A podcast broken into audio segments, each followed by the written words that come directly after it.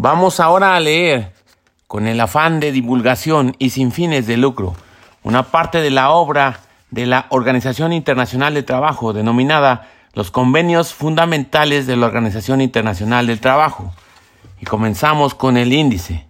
Introducción: la libertad de asociación y la libertad sindical y el reconocimiento efectivo del derecho de negociación colectiva. Convenio sobre la libertad sindical y la protección del derecho de sindicación, mil novecientos cuarenta y ocho, número ochenta y siete. Convenio número noventa y ocho sobre el derecho de sindicación y de negociación colectiva, mil novecientos cuarenta y nueve. La eliminación de todas las formas de trabajo forzoso u obligatorio.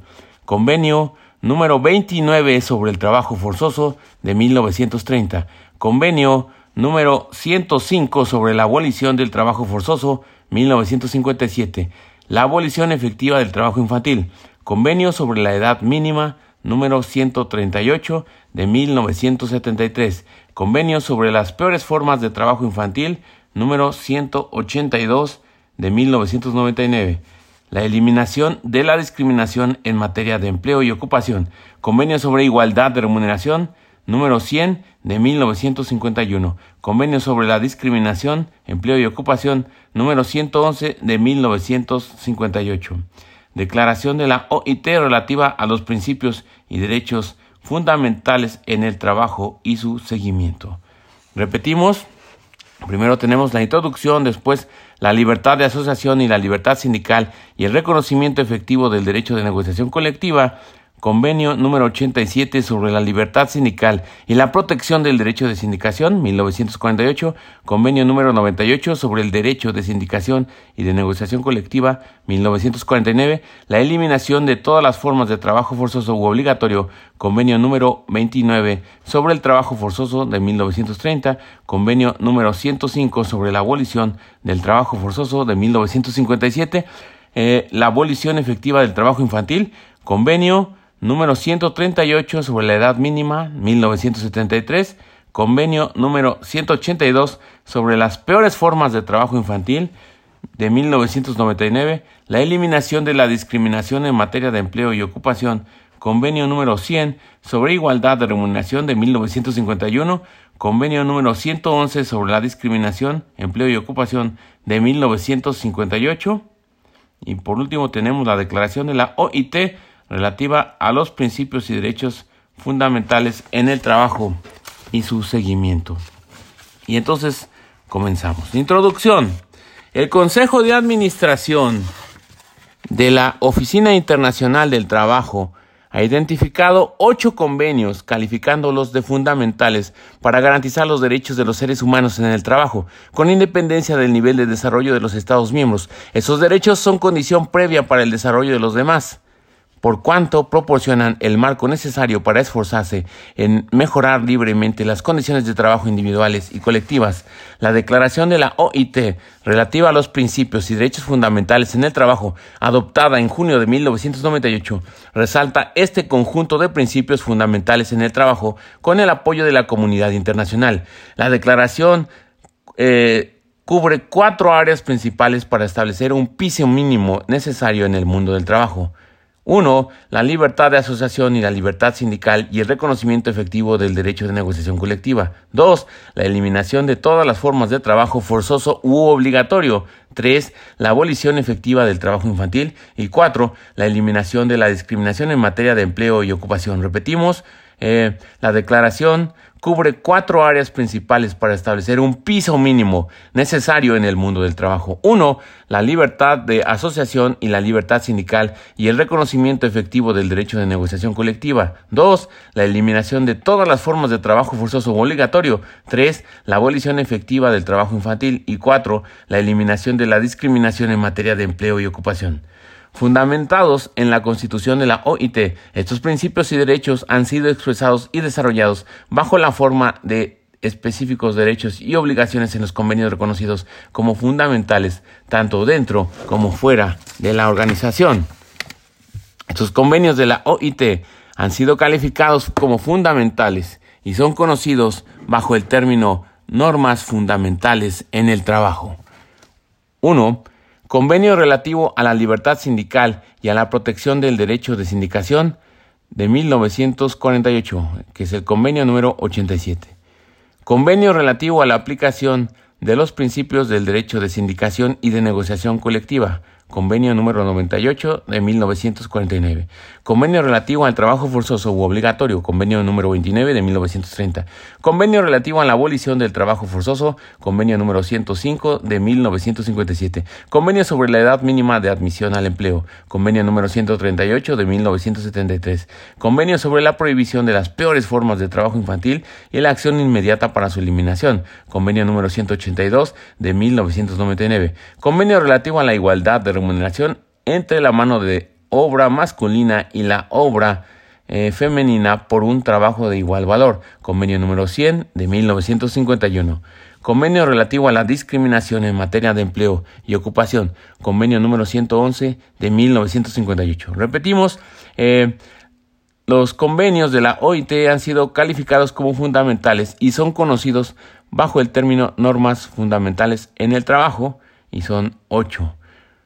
Convenio relativo a la libertad sindical y a la protección del derecho de sindicación, convenio número ochenta y siete de mil novecientos cuarenta y ocho, convenio relativo a la aplicación de los principios del derecho de sindicación y de negociación colectiva, convenio número noventa y ocho de mil novecientos cuarenta y nueve, convenio relativo al trabajo forzoso obligatorio, convenio número veintinueve de mil novecientos treinta, convenio relativo a la abolición del trabajo forzoso, convenio número ciento cinco de mil novecientos cincuenta y siete, convenio sobre la edad mínima de admisión al empleo, convenio número ciento treinta y ocho de mil novecientos setenta y tres, convenio sobre la prohibición de las peores formas de trabajo infantil y la acción inmediata para su eliminación, convenio número ciento ochenta y dos de mil novecientos noventa y nueve, convenio relativo a la igualdad de remuneración entre la mano de obra masculina y la mano de obra femenina por un trabajo de igual valor, convenio número cien de mil novecientos cincuenta y uno, convenio relativo a la discriminación en materia de empleo y ocupación, convenio número ciento once de mil novecientos cincuenta y ocho. Por cuanto es cada vez mayor el número de países que han ratificado estos instrumentos, la O I T ha preparado la presente publicación como una herramienta de consulta útil que incorpora el texto de los convenios fundamentales reflejados en la declaración. La declaración de la O I T relativa a los principios y derechos fundamentales en el trabajo se aplica a todos los estados que pertenecen a la O I T. Hayan o no ratificado los convenios fundamentales, para conocer mejor sus orígenes, características e iniciativas prácticas. Y repetimos que este es un extracto de la obra, la cual es para efectos de divulgación y sin fines de lucro. Luego tenemos lo que sigue, que es libertad de asociación y libertad sindical y reconocimiento efectivo del derecho de negociación colectiva. Todos los trabajadores y todos los empleadores tienen derecho a constituir libremente asociaciones que promuevan y defiendan sus intereses profesionales y afiliarse a ellas. Este derecho humano básico está íntimamente ligado a la libertad de expresión y es la base de la representación democrática y la gobernabilidad. Todas las personas deben estar en condiciones de ejercer su derecho de influir en las cuestiones laborales que las afectan directamente. Dicho de otra man- manera, se les debe oír y tomar en consideración. La libertad de asociación y la libertad sindical significan que los trabajadores y los empleadores pueden crear sus propias organizaciones, afiliarse a ellas y dirigirlas sin injerencias del Estado ni de las propias organizaciones. Ese derecho conlleva la responsabilidad por parte de sus miembros de respetar la legislación nacional. Sin embargo, la legislación nacional, a su vez, debe respetar el principio de libertad sindical o de asociación, que no debe ser ignorado ni prohibido para ningún sector de actividad o agrupación de trabajadores. El derecho a llevar a cabo libremente sus propias actividades significa que las organizaciones de trabajadores y de empleadores pueden elegir de manera independiente el mejor modo de promover y defender sus intereses profesionales, en lo que se refiere tanto a la estrategia a largo plazo como a la actuación en circunstancias concretas, incluido el recurso a la huelga y al cierre patronal. Pueden también afiliarse libremente a organizaciones internacionales y cooperar en el marco de ellas para la promoción de sus intereses mutuos.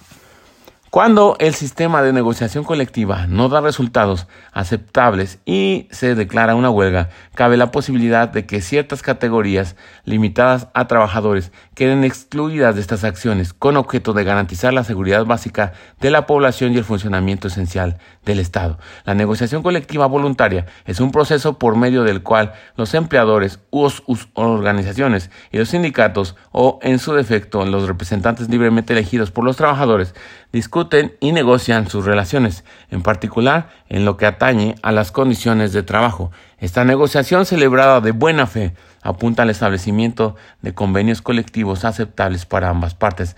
La negociación colectiva abarca también toda una serie de frases previas, intercambio de información, consulta y evaluación conjunta, así como la aplicación de los convenios colectivos. Si no se llega a un acuerdo, podrán recurrirse a diversos procedimientos de solución de conflictos que van desde la conciliación a través de la mediación hasta el arbitraje. Para traducir en la práctica el principio de la libertad sindical y de asociación y el derecho de negociación colectiva, se necesitan, entre otras cosas, uno Una base jurídica que, que garantice el cumplimiento de esos derechos. dos La existencia de un marco institucional apropiado que pueda ser de carácter tripartito o entre las organizaciones de trabajadores y de empleadores. tres La inexistencia de discriminación contra toda persona deseosa de ejercer su derecho a ser oído. cuatro La aceptación mutua de las organizaciones de empleadores o de trabajadores como interlocutores para resolver problemas comunes y afrontar los retos que se les plantean. Luego, convenio sobre la libertad sindical y la protección de derechos de sindicación. Convenio número ochenta y siete. Fecha de adopción: nueve de julio de mil novecientos cuarenta y ocho. Fecha de entrada en vigor: cuatro de julio de mil novecientos cincuenta.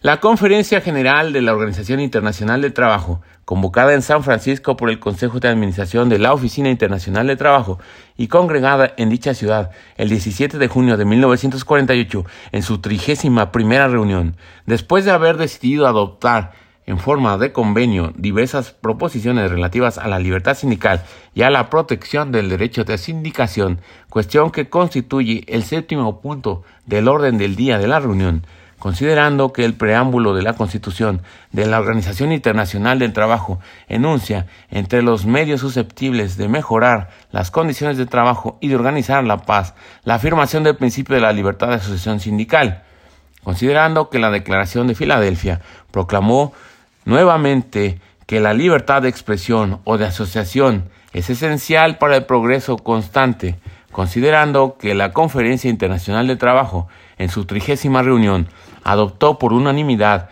los principios que deben servir de base a la reglamentación internacional, y considerando que la Asamblea General de las Naciones Unidas, en su segundo periodo de sesiones, hizo suyos estos principios y solicitó de la Organización Internacional del Trabajo la continuación de todos sus esfuerzos a fin de hacer posible la adopción de uno o varios convenios internacionales, adopta con fecha nueve de junio de mil novecientos cuarenta y ocho el siguiente convenio, que podrá ser citado como el Convenio sobre la Libertad Sindical y la Protección del Derecho de Sindicación, mil novecientos cuarenta y ocho. Parte uno. Libertad sindical. Artículo uno. Todo miembro de la Organización Internacional de Trabajo para el cual esté en vigor el presente convenio se obliga a poner en práctica las disposiciones siguientes. Artículo dos.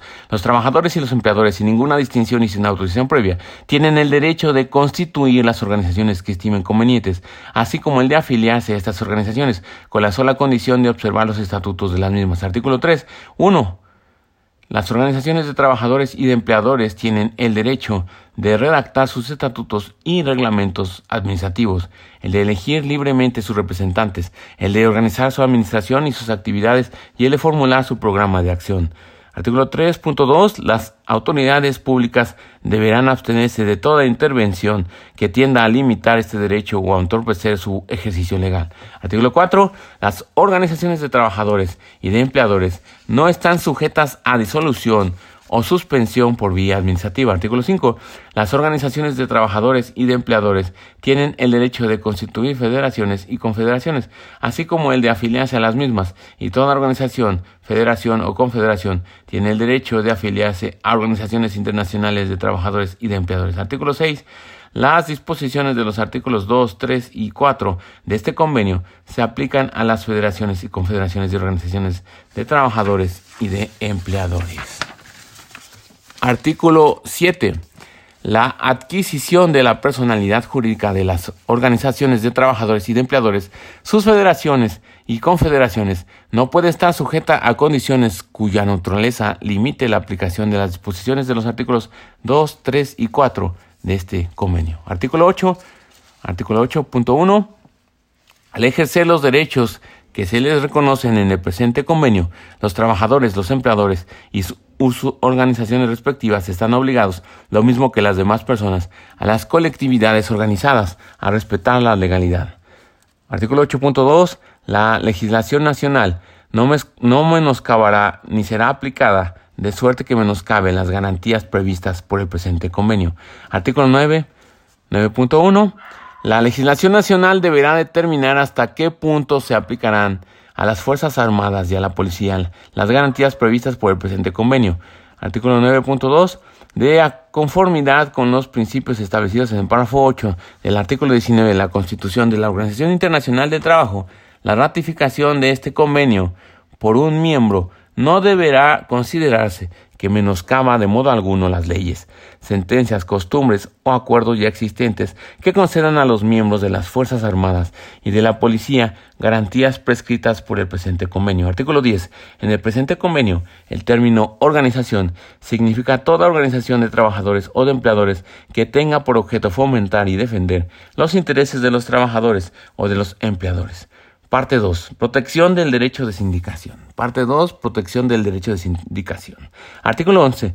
Todo miembro de la Organización Internacional de Trabajo para el cual esté en vigor el presente convenio se obliga a adoptar todas las medidas necesarias y apropiadas para garantizar a los trabajadores y a los empleadores el libre ejercicio del derecho de sindicación.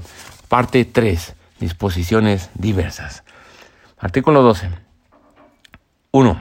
Respecto de los territorios mencionados en el artículo treinta y cinco de la Constitución de la Organización Internacional del Trabajo, enumerada por el instrumento de enmienda a la Constitución de la Organización Internacional del Trabajo mil novecientos cuarenta y seis, excepción hecha de los territorios a que se refieren los párrafos cuatro y cinco de dicho artículo, tal como quedó enumerado, todo miembro de la organización que ratifique el presente convenio deberá comunicar al director general de la Oficina Internacional del Trabajo, en el plazo más breve posible, después de su ratificación, una declaración en la que manifieste a los territorios respecto de los cuales se obliga a que las disposiciones del convenio sean aplicadas sin modificaciones. B. Los territorios respecto de los cuales se obliga a que las disposiciones del convenio sean aplicadas con modificaciones, junto con los detalles de dichas modificaciones. C. Los territorios respecto de los cuales es inaplicable el convenio y los motivos por los que es inaplicable. D. Los territorios respecto de los cuales reserva su decisión. Punto dos. Las obligaciones a que se refieren los apartados A y B del párrafo uno de este artículo se considerarán parte integrante de la ratificación y producirán sus mismos efectos. Punto tres. Todo miembro podrá renunciar total o parcialmente por medio de una nueva declaración a cualquier reserva formulada en su primera declaración, en virtud de los apartados B, C o D del párrafo uno de este artículo. Artículo doce punto cuatro. Durante los periodos de, en que este convenio pueda ser denunciado, de conformidad con las disposiciones del artículo dieciséis, todo miembro podrá comunicar al director general una declaración por la que modifique en cualquier otro aspecto los términos de cualquier declaración anterior y en la que indique la situación Eh, en territorios determinados. Artículo trece. Cuando las cuestiones tratadas en el presente convenio sean de la competencia de las autoridades de un territorio no metropolitano, el miembro responsable de las relaciones internacionales de ese territorio, ya me estoy aquí perdiendo de ese territorio, de acuerdo con el gobierno del territorio, podrá comunicarse al director general de la Oficina Internacional de Trabajo una declaración por la que acepte en nombre del territorio las obligaciones del presente convenio. Punto dos. podrán comunicar al director general de la Oficina Internacional del Trabajo una declaración por la que se acepten las obligaciones de este convenio.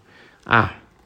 Dos o más miembros de la organización respecto de cualquier territorio que esté sujeto eh, bajo su autoridad común, o B. Toda autoridad internacional responsable de la administración de cualquier territorio en virtud eh, de las disposiciones de la Carta de las Naciones Unidas o de cualquier otra disposición en vigor respecto de dicho territorio.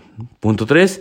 Las declaraciones comunicadas al director general de la Oficina Internacional de Trabajo, de conformidad con los párrafos precedentes en este artículo, deberán indicar si las disposiciones del convenio serán aplicadas en el territorio interesado con modificaciones o sin ellas. Cuando la declaración indique que las disposiciones del convenio serán aplicadas con modificaciones, deberán especificar en qué consisten dichas modificaciones. Punto cuatro. El miembro, los miembros o la autoridad internacional interesados podrán renunciar total o parcialmente, por medio de una declaración ulterior, al derecho a invocar una modificación indicada en cualquier otra declaración anterior.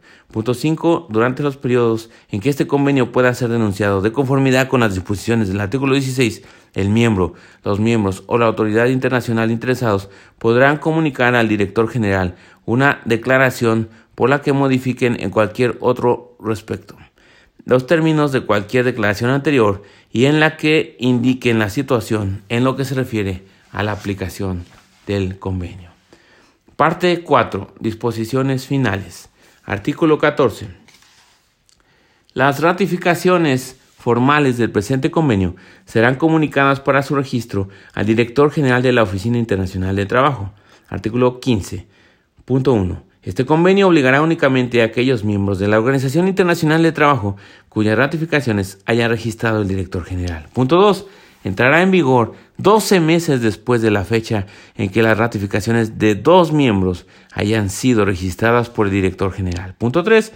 Desde dicho momento, este convenio entrará en vigor para cada miembro doce meses después de la fecha en que haya sido registrado su ratificación. Artículo dieciséis punto uno. Todo miembro que haya ratificado este convenio podrá denunciarlo a la expiración de un periodo de diez años, a partir de la fecha en que se haya puesto inicialmente en vigor, mediante un acta eh, comunicada para su registro al director general de la Oficina Internacional de Trabajo. La denuncia no surtirá efecto hasta un año después de la fecha en que se haya registrado. Punto dos. Todo miembro que haya ratificado este convenio y que en el plazo de un año después de la expiración del periodo de diez años mencionado en el párrafo precedente no haga uso del derecho de denuncia previsto en este artículo, quedará obligado durante un nuevo periodo de diez años y en lo sucesivo podrá denunciar este convenio a la expiración de cada periodo de diez años en las condiciones previstas en este artículo. Artículo diecisiete punto uno. El director general de la Oficina Internacional de Trabajo notificará a todos los miembros de la Organización Internacional de Trabajo el registro de cuántas ratificaciones, declaraciones y denuncias le comuniquen los miembros de la organización. Punto dos. Al notificar a los miembros de la organización el registro de la segunda ratificación que le haya sido comunicada, el director general llamará la atención de los miembros de la organización sobre la fecha en que entrará en vigor el presente convenio. Artículo dieciocho. El director general de la Oficina Internacional de Trabajo comunicará al secretario general de las Naciones Unidas, a los efectos de registro y de conformidad con el artículo ciento dos de la Carta de las Naciones Unidas, una información completa sobre todas las ratificaciones, declaraciones y actas de denuncia que haya registrado de acuerdo con los artículos precedentes. Artículo diecinueve. Cada vez que lo estime necesario, el Consejo de Administración de la Oficina Internacional de Trabajo presentará a la Conferencia General una memoria sobre la aplicación del convenio y considerará la conveniencia de incluir en el orden del día de la conferencia la cuestión de su revisión total o parcial. Artículo veinte punto uno. En caso de que la conferencia adopte un nuevo convenio que implique una revisión total o parcial del presente, y a menos que el nuevo convenio contenga disposiciones en contrario, a. La ratificación por un miembro del nuevo convenio revisor implicará ipso iure la denuncia inmediata de este convenio. No obstante, las disposiciones contenidas en el artículo dieciséis, siempre que el nuevo convenio revisor haya entrado en vigor, a partir de la fecha en que entre en vigor el nuevo convenio revisor, el presente convenio cesará de estar abierto a la ratificación por los miembros. Punto dos. Este convenio continuará en vigor, en todo caso, en su forma y contenido actuales, para los miembros que lo hayan ratificado y no ratifiquen el convenio revisor.